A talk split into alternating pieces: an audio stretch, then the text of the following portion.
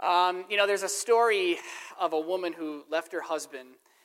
Uh, by the way, this is not an opening joke. I know I like I tell jokes, but this is not a joke, so I'm not setting you. I don't want to disappoint you. There's no punchline, okay?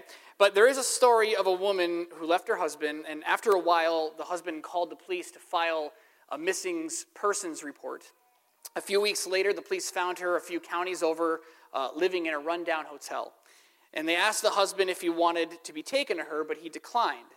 Instead, realizing how badly he treated her, uh, he decided to write her love letters.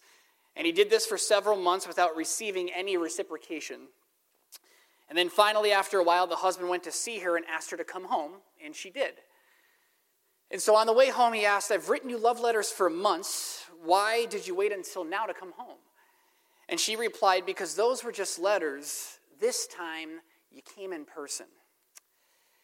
In church, this story reminds us that there's an inseparable link between love and action, isn't there?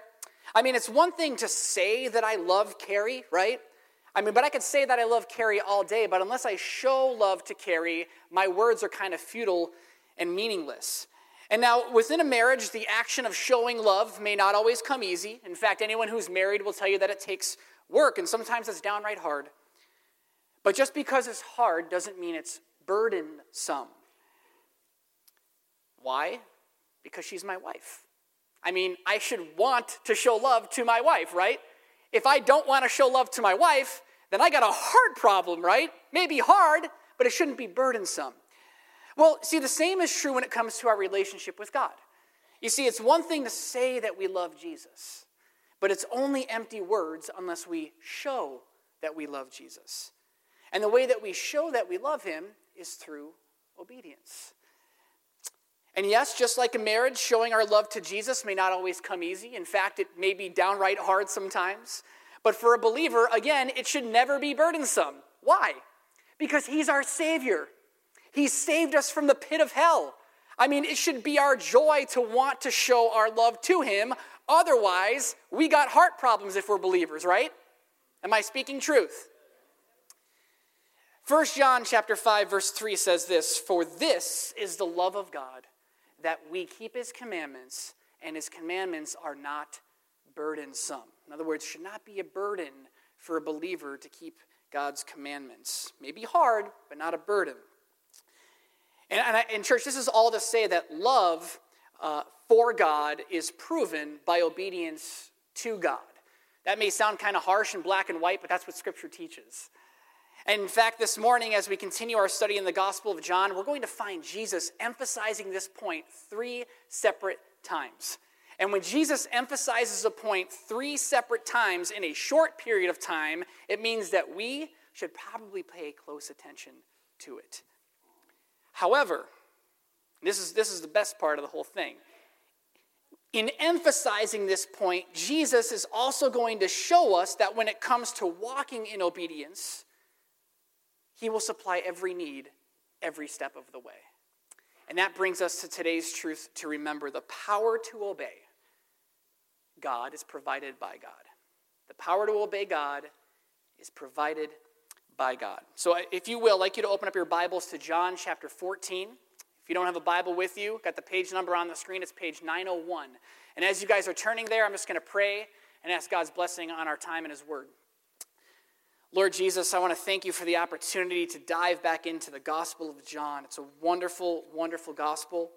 And, there's so many amazing truths. And Lord, as we enter into today's passage where you uh, provide and you show us the helper that you've given to us, uh, Lord, this is heavy stuff, um, but it's amazing and it should be encouraging to us today. And I just pray, Lord, that I would speak your truth this morning and that your Holy Spirit, even as we, we sang earlier uh, to you, Lord, that you would just uh, show us, God, what you want to show us through your word, convict our hearts, Lord, and, and just let us sense a closeness to you even today. And all God's people said, Amen. You know, I, I think instinctively, most believers are not uh, or want to obey God and love them with their lives. Like, I find it hard to imagine uh, if I were to go up to a believer and they say to me, You know, I want to do everything I can today to, to disobey God and show him how much I don't love him. Like, like most believers, if you're a true believer, you're, I don't think you're going to say that. You're going to have some good days and bad days, but you're not really going to say, you know what, I'm going to purposely do everything I can to show God how much I don't love Him today, and I'm going to disobey Him. But at the same time, if I took a random poll of believers, many would admit that they struggle with obedience, especially in the current state of our culture. I mean, think about it. Our culture is becoming increasingly more and more post Christian. And the thought of standing up for Christ and carrying on his work and represent, representing him well seems like an insurmountable task. And because of this, rather than be the, the city on a hill that God's called us to be, we cower in the valley, don't we? Even the disciples, Christ's closest followers, struggled with this dilemma. They too wrestled with how they would carry on Christ's work in a culture that was hostile toward them. But as we're going to see this morning, Jesus provided them and us with the answer. In fact, in today's study, Jesus is going to reveal three provisions that all believers can claim in their walk with God. Provisions that should encourage us and motivate us to walk in obedience despite the hostile culture around us. Provisions that come in and through the Holy Spirit. And so I want to dive right in this morning. Let's look at the first provision it's the provision of His help provision of his help. So we're in our Bibles, John 14. Let's read verses 15 through 20. Speaking to his disciples, Jesus said, If you love me, you will keep my commandments. And I will ask the Father, and he will give you another helper to be with you forever. Even the Spirit of truth, whom the world cannot receive because it neither sees him nor knows him. You know him, for he dwells with you and will be in you. I will not leave you as orphans, I will come to you. Yet in a little while, and the world will see me no more, but you will see me, because I live, you, will, you also will live. And in that day, you will know that I am in the Father, and you in me, and I in you. You know, a few years ago, my family and I went to Ocean City, New Jersey with my aunt over the summer on vacation. And uh, she really wanted to take us out to eat at this uh, restaurant that played live music, live reggae music. And so we were all over that, right? And so we went and I got my fish sandwich and, you know, whatever. And, and, and so the reggae band came out. And they started playing this song. And, and, the, and whoever was singing it, he kept repeating the same line over and over and over again for like 20 minutes. Everything gonna be all right. Everything gonna be all right. Everything, want me to keep going? Gonna be all right. And so, and so we're like, you know, we're, we're, we're, we're grooving to this, right? And so, but that became the mantra of our trip. After we had that dinner, we were like, man, this guy really believes everything's going to be all right. And so, the, the whole rest of the trip, whenever anything came up, you know, we were afraid of, of sharks in the water, we were afraid of this or that. Say, hey, kids, remember, everything going to be all right, all right? Well, uh, this morning, Jesus, uh, in, in today's passage, he was about to go to the cross and depart from his disciples.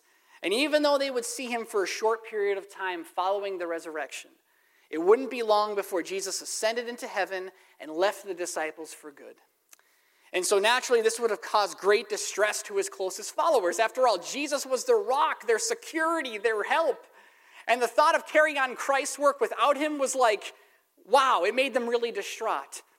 But here, Jesus assures them that everything was going to be all right. Because absence does not mean unavailable. You see, even though Jesus would soon leave them physically, he promised that he would remain with them spiritually through the Holy Spirit. Now, depending on your Bible translation, verse 16 may read helper, advocate, counselor, or comforter. But all these English words stem from the Greek word parakletos, which means called alongside to assist. You see, Jesus promised that the Holy Spirit would, would be the disciples' permanent source of help, and he would work in and through them to carry on Christ's work. And friends, the promise of the Holy Spirit wasn't just limited to the disciples, it's for anyone, anyone who places their faith in Jesus. Ephesians chapter 1 verse 13 says, "In him you also, when you heard the word of truth, the gospel of your salvation and what? Believed in him, you were sealed with the promised Holy Spirit. And then in 1 Corinthians chapter 6 verse 19 it reads, "Or do you not know that your body is a temple of the Holy Spirit within you, whom you have from God? You see, at the very moment of belief, in addition to receiving the free gift of eternal life, we receive the gift, the promise of the Holy Spirit. God's Holy Spirit, the Holy Spirit, indwells a believer. Like, think about that for a second. If you are a believer in Jesus today, if you've placed your faith in Him for your salvation, God's Spirit right now is dwelling in you. Isn't that amazing? And just like the promise of eternal life, the presence of the Holy Spirit is permanent. In other words, we can never lose the Holy Spirit's indwelling if we're believers. And so, consequently, consequently, it's the Holy Spirit who enables us and empowers us and helps us to carry on Christ's work. However, and this is a, a big however, even though we can never lose the Holy Spirit's indwelling, we can, as believers, quench the Holy Spirit's work in our lives. In writing to believers, Paul said in 1 Thessalonians 5:19, "Do not quench the spirit."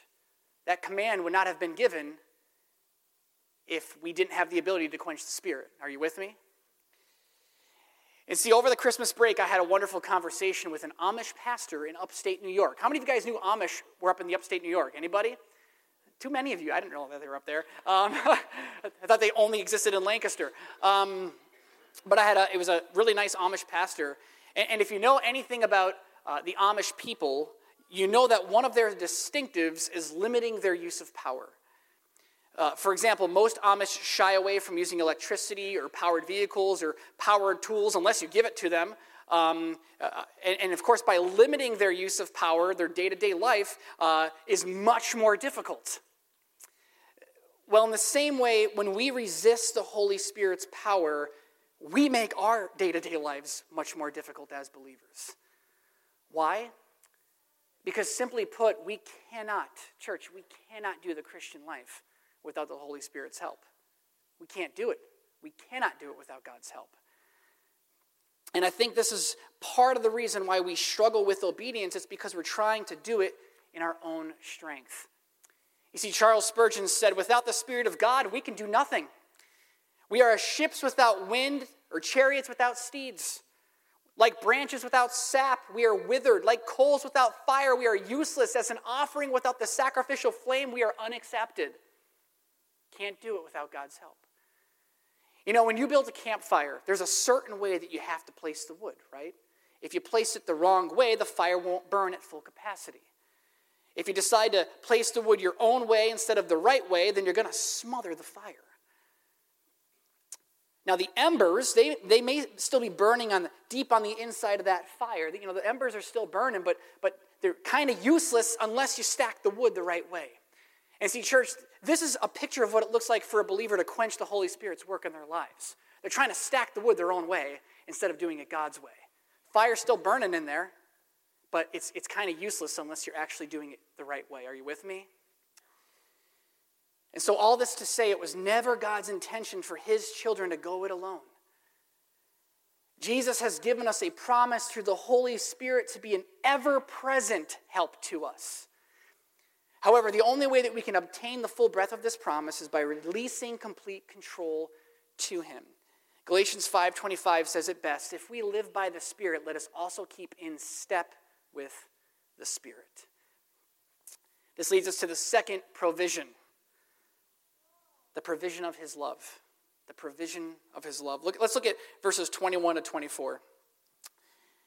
Jesus said, Whoever has my commandments and keeps them, he it is who loves me. And he who loves me will be loved by my Father, and I will love him and manifest myself to him. Judas, not Iscariot, said to him, Lord, how is it that you will manifest yourself to us, not to the world? And Jesus answered him, If anyone loves me, he will keep my word, and my Father will love him, and we will come to him and make our home with him. Whoever does not love me does not keep my words, and the word that you hear is not mine, but the Father's who sent me. Now, for those of you who are married, what do the books Love and Respect, His Needs, Her Needs, and the Five Love Languages all have in common? And I'll give you a hint it's not free shipping for Prime members. You know what they have in common? they all reveal, well, I had to read them all. Carrie made me read them all. But beyond that, they all reveal how to have the best possible relationship with your spouse. And the formula for success in really all the books is generally the same. You get out of the relationship what you put into the relationship. Now, when a husband and wife commit to pursuing one another and, and putting each other's needs ahead of their own, and, and everything is working and clicking the way it should, you know what happens? You grow closer to your spouse. You begin to learn new things about your spouse, and you begin to develop a deeper love relationship with your spouse. Well, church, we know that even on our worst day, even on our worst day, God will never stop loving his children. Nothing could ever separate us from his love, it is unconditional. And while this is a blessing in and of itself, God promises a special love and a deeper relationship, a deeper disclosure of Himself when we yield to the Holy Spirit and we walk in obedience to Him. We pursue our love relationship with Him. Warren Wiersbe beautifully notes, he says, When a sinner trusts Christ, he's born again, and the Spirit immediately enters his body and bears witness that he is a child of God. The Spirit is resident and will not depart. Now listen, but as the believer yields to the Father, loves the Word, prays, and obeys, there is a deeper relationship with the Father, Son, and Spirit. Salvation, I love this. Salvation means we are going to heaven, but submission means heaven is coming to us. In this section of Scripture, Jesus used two phrases to illustrate this point to his disciples. Verse 21, he said, I will love him and manifest myself to him. And then in verse 23, we will come to him and make our home with him. In both instances, Jesus is referring to this holy intimacy, a deeper revelation, a closer fellowship uh, that can only develop when we yield to the Holy Spirit and we walk in obedience. I mean, it makes sense, right? the more you obey God's commands, like the more you learn to trust Him and, and trust His word and, and lean on Him, like it makes sense. Doesn't it make sense? You obey, you're going to trust God more, you're going to see Him come through and be faithful, right? Uh, Roger uh, Staubach, I believe, I believe, it's pronounced Staubach, uh, was a quarterback for the Dallas Cowboys. In fact, I don't even care if I'm pronouncing his name right because he was a quarterback for the Dallas Cowboys. Um, but, but he led them to a Super Bowl victory in 1971. Again, I, I don't, this is the last time you're ever going to hear me talk about the Cowboys, probably from the pulpit. But anyway, later he admitted uh, that his position as quarterback, who didn't call his own signals, was a source of trial for him. Uh, Coach Landry sent in every play. He told Roger when to pass, when to run, and only in emergency situations could he change the play. Now, even though Roger considered Coach Landry to have a genius mind when it came to football strategy, he pridefully thought that, that he should be able to run his own team. And so Roger had a decision to make. Would he allow pride to rule his life and do things his way? Or would he listen to the coach and do what he wanted? The quarterback later said, I faced up to the issue of obedience. Once I learned to obey, there was harmony, fulfillment, victory.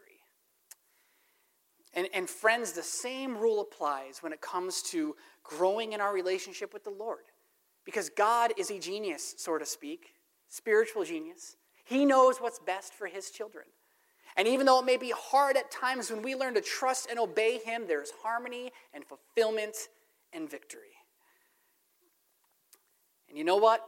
In those moments when we're weak, in those moments of sin, in, in those moments where there is no harmony in our relationship with God, there's no fulfillment, there's no victory, in those moments of weakness when we wander off the beaten path, we sing about it, right? We're prone to wander. Lord, I feel it. In those moments, the Holy Spirit is always there to remind us of God's truth and get us back on the right track. You know, I as being the former youth pastor here, I've seen this, and I'm, and I'm still seeing it today. You know, there's been teenagers that, that, that, that, that were under my care who have graduated years ago and, and, and went off and just, you know, did whatever they wanted to do, right? And um, not all of them, but some of them do. And, and, and they make some mistakes along the way and they struggle, but then, then they come back maybe years later, you know, and, and it's just something prompts them. And, and I'm like, that's, that's, that's, that's the Holy Spirit working in their lives. You know, we're prone to wander, but the Holy Spirit's eventually going to start prompting our hearts and convict us and, and, and come back to the truth. And so we got to trust the Holy Spirit uh, when we see those that we love who are believers go astray. If they truly have the Spirit of God living in them, they're gonna, God's going to work in their hearts. But anyway, verses 25 and 26 says, These things I have spoken to you while I'm still with you. And here's the promise But the Helper, the Holy Spirit, whom the Father will send in my name, he will teach you all things, and here it is bring to remembrance all that I have said to you. You know, one of the greatest inventions in modern time is Google Reminder. I can't live without Google Reminder. You know, if I need to be reminded of something, I say, hey, Google. I just wanted to see if your cell phones are on. Apparently not. Good job. I would say, hey, Google, remind me of such and such on such and such time on such and such date. And you know what happens? When that time comes, Google reminds me. It's amazing. I mean, Google has gotten me out of a lot of problems and a lot of jams. Google, remind me a week before my anniversary. Google, remind me of Carrie's birthday. Google, remind me of other birth. You know what I'm saying? And it's like, wow, Google's there. It's like all of a sudden, like a week ago, because it was Carrie's birthday on Friday, a week ago, boom, Carrie's birthday is coming up. I'm like, oh, thank you, Google. I don't know what I'd do without it. It'd be disastrous. We'll see, church, Jesus assured his disciples and us that the Holy Spirit will always be there to remind us of God's truth. It's like that song, there's always something there to remind me. Well, in this case, it's the Holy Spirit. He will always be there to convict us when we stray from God's truth. He will always be there to help us to live by God's truth, and He will always be there to comfort us with God's truth. How many of you are thankful to have the Holy Spirit? Say amen. But again, none of this applies if we're quenching the Holy Spirit's work in our lives. The conviction of sin does apply. I mean, the Holy Spirit will convict us at some point. But man, if, if, we, if we want the Holy Spirit's help to walk in God's truth and we want to be, be full of the Spirit and really moving in the direction God wants us to, we have to submit ourselves uh, to Him. And, and man, when we do, great things happen. And this, this leads us to the third provision for believers the provision of His peace. Of His peace. John 14, 27, Jesus said, Peace I leave with you, and my peace I give to you. Just hold on a sec. My peace. My peace. It's not just anybody's peace. It's not our idea of peace. It's, it's, it's Jesus' peace he gives to believers. Not as the world gives, do I give to you. Let not your hearts be troubled, neither let them be afraid. So, what is God's peace? What is, what is the peace of Jesus? Let me illustrate it. Two painters were in a contest where each said they could paint a picture of peace. One painter painted a sunset with the sun going down over the calm water, and it all looked very nice, and the picture had a very calming effect. The other painter painted a picture of a storm. And in it, the sky was dark, and there was lightning and thunder and clouds rolling overhead. And the picture showed the waves crashing against the rocks, and, and things looked very chaotic. But in the corner of the painting, at the bottom, were two big stones with a bird in the middle of them. And the bird was singing. Friends, this is the type of peace that Jesus promises to believers peace where God's calm and God's tranquility overrule your concerns. I've heard it said this way the world defined peace, peace as the absence of a storm, but God's word promises peace in the midst of a storm. Through the power of the Holy Spirit, Jesus promised his disciples and us peace in the midst of calamity. But again, his peace does not come without our pursuit. Let me show you in Scripture. Psalm 119, 165. Great peace have those who what? Say it with me. Love your law, and nothing can make them stumble. Isaiah 26, 3, one of my favorite verses of all time. You keep him in perfect peace who what? Whose mind is stayed on you because he trusts you. If our minds aren't stayed on the Lord, how do we expect to have peace? If our minds are not focused on the peace giver, how are we going to have peace? And then Philippians 4, 6, and 7, you guys know these. Don't be anxious about anything, but in everything, what? By prayer and supplication, prayer is an act of obedience and seeking after the Lord. With thanksgiving, let your requests be made known to God, and the peace of God, which surpasses all understanding, will what? Guard your hearts and your minds in Christ Jesus. Friends, if we want to experience the peace of God, then we need to obey the precepts of God laid out in His Word. The great preacher D.L. Moody said, There will be no peace in any soul until it is willing to obey the voice of God. Now, if there was anyone who needed God's peace, it was the disciples because Jesus was about to leave them. And so, in these closing verses, we see uh, that he wasn't going to leave them unprepared. So, let's look at verses 28 to 31. You heard me say to you, I am going away and will come to you. If you loved me, you would have rejoiced because I'm going to the Father, and for the Father is greater than I. And now I have told you before it takes place, so that when it does take place, you may believe. I will no longer talk much with you, for the ruler of this world is coming. He has no claim on me, but I do as the Father has commanded me, so that the world may know that I love the Father. Rise, let us go from here. You know, church, one, of the biggest struggles as I was preparing this week's sermon was uh, uh, kind of figuring out what not to talk about because like it seems like everything jesus said there's so much you can go uh, on these on these trails with. And so i, I wanted to kind of hammer home on some of the the main points and uh, and, and so that's what i'm going to do with these few verses because there's a lot there. And, and, and see with all the, the nonsense going on in the news many of you may not have heard that puerto rico has been slammed with earthquakes lately like slammed. In fact, just this past week, I read, listen to this crazy number. Just this past week, I was reading 2,000 earthquakes have shaken Puerto Rico since late December. 2,000! If you turn the news on today, you would think nothing else is going on in the world except something stupid political, right? See, the most powerful earthquake was a 6.4 magnitude that hit on January 7th. And so I'm guessing the other 1,999 must have been like smaller ones, right? But to me, any earthquake is an earthquake. Many of you guys, I've told the story. I was in D.C. when that earthquake happened down in D.C. and cracked the, the Washington Monument or whatever. I thought the rapture was coming. I was freaking out, and uh, that was just a little guy. Um, but so anyway, I, w- I was reading more about that. Here's the crazy part. According to NASA, the island's ground has shifted when they look at the island. The series of quakes have permanently altered Puerto Rico's land. In church, I share that with you because here Jesus knew that his arrest and crucifixion would undoubtedly shake the faith of his disciples. By the way, I share Puerto Rico with you as a prayer request, not just to use as an illustration, but we got to pray for those people uh, down in Puerto Rico. But see, Jesus knew that, that um, what was to come can really shake the faith of his disciples. And so he carefully prepared their hearts for the worst so that their faith would not be permanently altered.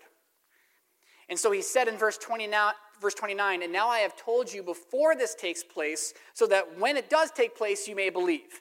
I mean, Jesus spent, you remember that as we studied the Gospel of John, Jesus constantly warned the disciples of what was to come. He's like, I'm telling you th- these things now, so then later you may believe. And so it's this idea of, of when the disciples witness what's going on uh, with Christ on the cross and they all kind of stray and, and abandon him at, at, in this moment where he probably really could have, could have used their, them there, even though it's God, he doesn't need us. But, but man, it would have been a blessing to see your closest followers rally around you. But they all abandoned him at the cross. Uh, but, but Jesus told them these words so that after the cross, after all was said and done, they could be like, oh, that's right. And then, especially after the resurrection, Jesus told us these things were going to happen all along. And so, this idea of preparing yourself uh, for what's to come so that when it does come, it doesn't, doesn't hit you so hard. Jesus here was preparing his disciples for the storm. And, church, this is a good reminder that faith shaking battles are going to happen in our lives.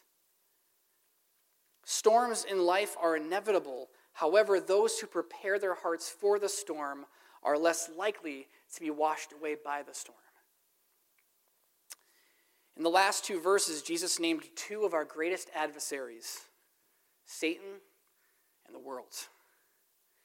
However, neither Satan nor the world can permanently shake those who are prepared. Why? Because those who are prepared put their hope in the Lord. I like what A.W. Tozer said. He said, I'm not afraid of the devil. The devil can handle me. He's got judo I never heard of. But he can't handle the one to whom I am joined. He can't handle the one to whom I am united. He can't handle the one whose nature dwells in my nature. And so don't try doing battle with the enemy in your own strength when God has given you the Holy Spirit to do the work.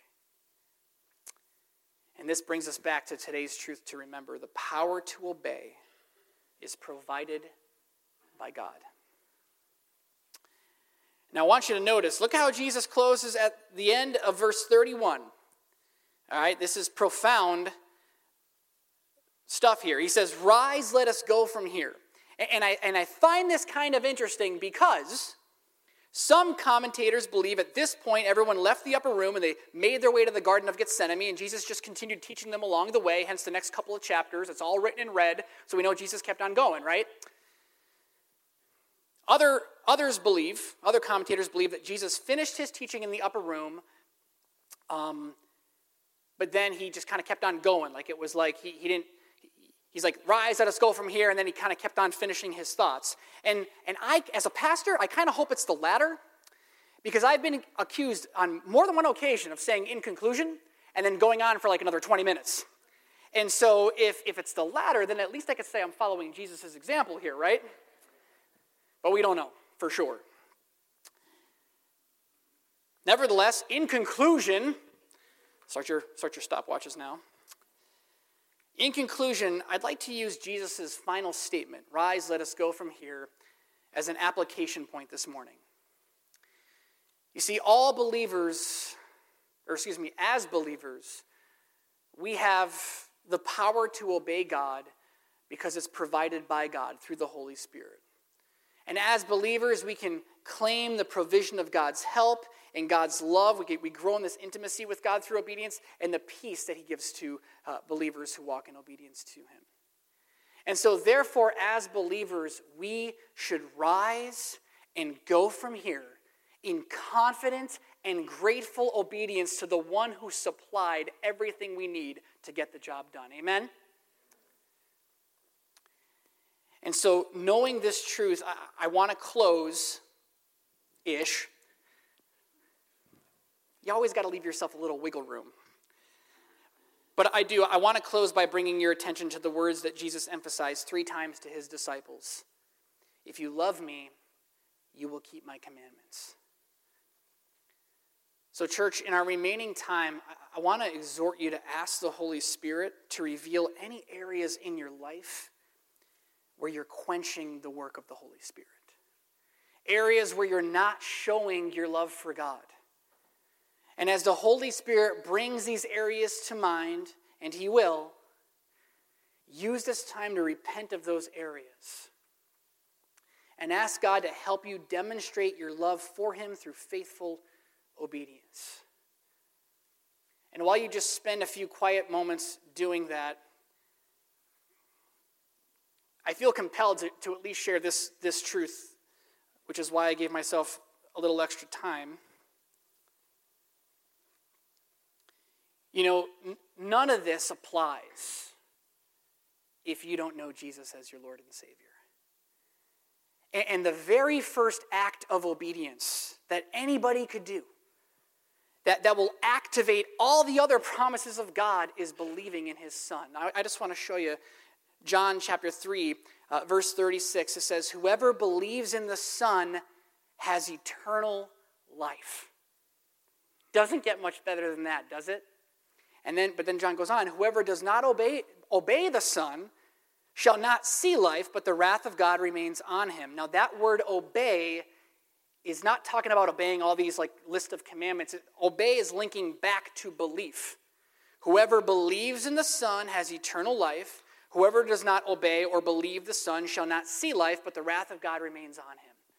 Friend, if you are here this morning and, and you're, you're kind of jiving with what I'm saying and, and you appreciate it, uh, but you don't know Jesus as your Lord and Savior, I want to encourage you this morning to place your faith in Christ. To recognize, I did this when I was 17 years old. You recognize that you are a sinner in need of a Savior and that you can't, good works aren't going to cut it. You can't work your way out of being a sinner. No matter how good and how moral you are, you still fall short of God's glory. But man, when you realize that truth and recognize that Jesus loved you so much to come down and die for you, he was, he was preparing his disciples to, because he was about to go to the cross. And the whole purpose of going to the cross was to die for you and I, to take your sins upon himself so that you might be forgiven. You say, that's crazy talk. It's crazy love, is what it is. He loves you that much that he took your penalty away so that you could have the opportunity to go to heaven when you die. So this morning, if you need to place your faith in Jesus Christ, I encourage you in the quietness, quietness of your seat as, as, as the rest of the body is, is kind of just asking the Holy Spirit to reveal any areas where they might be quenching Him. I, I want you in the quietness of your seat to just pray in your own way, like, Lord, I need you and I recognize I'm a sinner. And, and Lord, I want the benefit of eternal life and I want the blessing of the Holy Spirit and I want to live for you, but I recognize I can't do that without first, right here, right now, placing my faith in Jesus. And so, Jesus, forgive me of my sins. I believe in you. And I want to follow you the rest of my days. And if you pray something like that and you truly mean it, you just kind of you put that stamp of approval on what God's already kind of doing in your hearts, then my friend, today you could leave here being indwelled by the Holy Spirit. So I'd like to invite the praise team forward. And as they come forward, I'm just going to pray over you this morning and over myself. So let's bow our heads and pray. Lord Jesus, I want to thank you for the gift of the Holy Spirit. God, admittedly, the Holy Spirit is, is, a, is a challenging, sometimes even intimidating topic, Lord, because there's so much mystery and Lord, in our, in our finite minds, we cannot grasp the breadth of, of your spirit indwelling us and never leaving us. And, and, Lord, there's part of us that's kind of like, what does it even mean to submit to, to the Holy Spirit every day? And I just pray, God, that you would, you would show that to us and help us, Lord, even today, just to say, Lord, what areas of my life am I quenching you? What areas of my life am I living in disobedience? What areas do I need to trust in you more and take those steps of faith? And, and God, we're just going to believe that your Holy Spirit will, will show those things to us this morning. And God, if there is anyone here who does not know Jesus as their Lord and Savior, who is not right now indwelled by the Holy Spirit, Lord, convict their hearts and draw them to yourself as only you can. And may, them, may they come to faith in Christ today. In Jesus' name.